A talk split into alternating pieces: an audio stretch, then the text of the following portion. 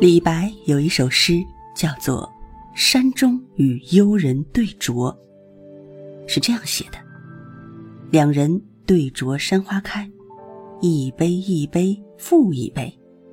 我醉欲眠，情且去，明朝有意抱琴来。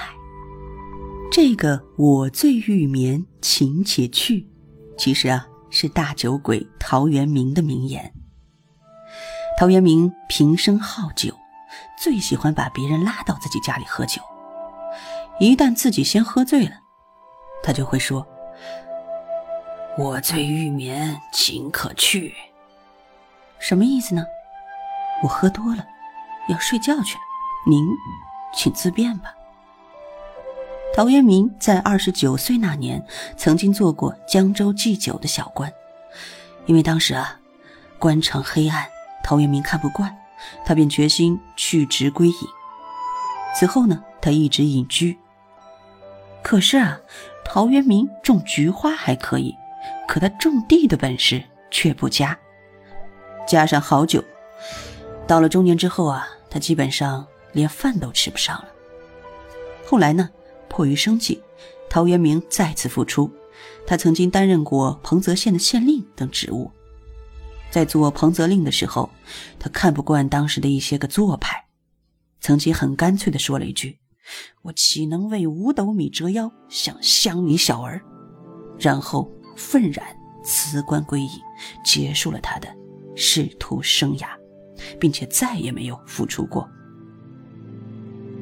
相传啊，陶渊明在弃官之后隐居于庐山之下，他每日自耕自渔。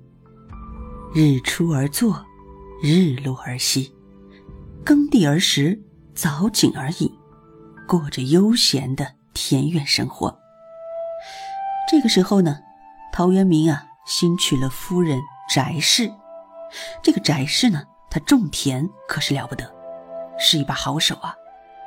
这粮食可以说是年年丰收，因此啊，陶渊明又有酒可以喝了。每到闲暇的时候，他就会和一帮朋友到两里之外的庐山南麓虎爪崖下饮酒作乐。在这个地方附近啊，有一条名为醒泉的溪涧。在溪涧中横卧着一块巨大的黑褐色的花岗岩，高嘛大约三米，长大约六米，宽呢大约四米，石面平滑，可以说是一个天然的大。酒桌，陶渊明和朋友们每次都会在这儿饮酒作诗，一同取乐。他每饮必醉，每醉呢必赋诗文。